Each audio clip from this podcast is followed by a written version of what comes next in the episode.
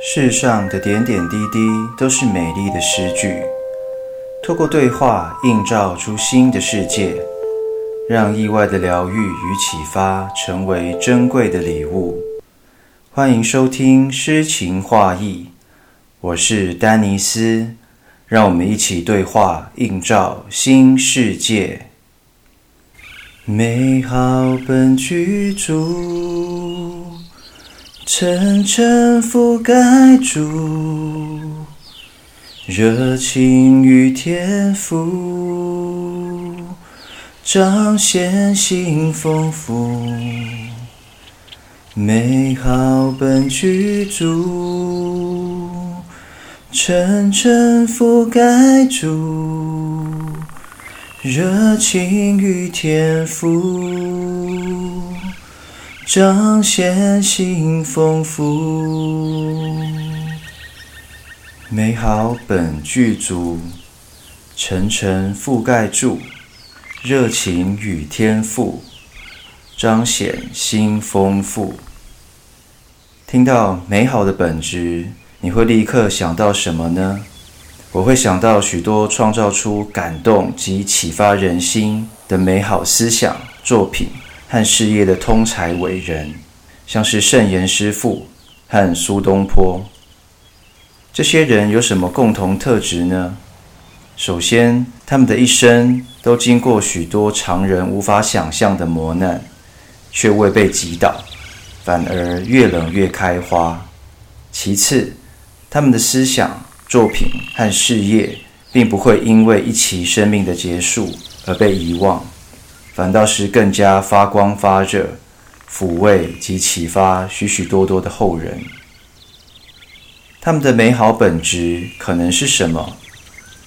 透过作品及生平的了解与体会，我觉得圣严师父的美好本质可能是不计个人代价，且认真投入地做好每一件事，以及善于整合思想及资源。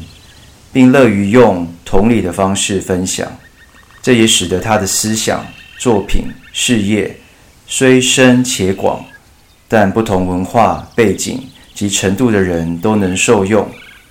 而苏东坡的美好本质也是认真投入每一件参与的事物，无论是在文、政、军、景、艺术等方面，都能融入其中，并贡献天赋。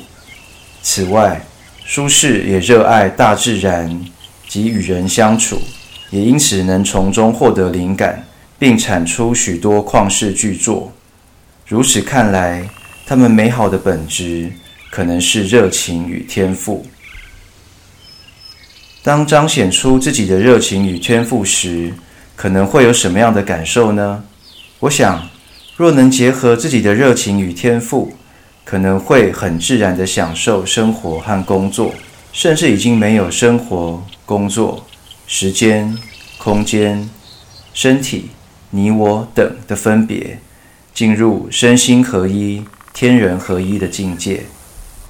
印象中，什么时候有过这样的感受呢？当我全心全意地倾听别人的问题，并透过提问去了解问题背后的情绪。情感、认知、经验和背景等，以及在整理、整合后进行解说及建议时，我会有身心合一的美好感受。倘若对方也投入在其中，我更会发挥出意想不到的能力及精神，如有神助。现在会如何解释当时的情况及感受呢？这样的经验说明，帮助别人看见问题。了解问题及解决问题是我的热情所在，而提问、整合、说明及建议是我的天赋所在。当结合热情与天赋时，我会感觉活出自己，活出意义，非常的快乐。通过这样的自我觉察与对话，提醒了你什么？这提醒着我，不要过度被社会价值观及物质需求影响情绪，进而忘了自己美好的本质。此外，不要透过生命教育学程中各式课程的用心学习，帮助自己加强及补足有关觉察、倾听、提问、整合、诉说、书写等方面的知识、技法及心法，并朝着透过智商、顾问、教练、写作、演讲等方向前进，去帮助需要帮助的人。这是我的内心世界，那你的呢？欢迎留言或 email 你对今天节目内容的感受或想法。最后，让我再唱一次这首诗歌《美好本质》。美好本居住，层层覆盖住，热情与天赋，彰显性丰富。美好本居住，层层覆盖住，热情与天赋，彰显新丰富。谢谢你的收听，诗情画意，我们下一次见。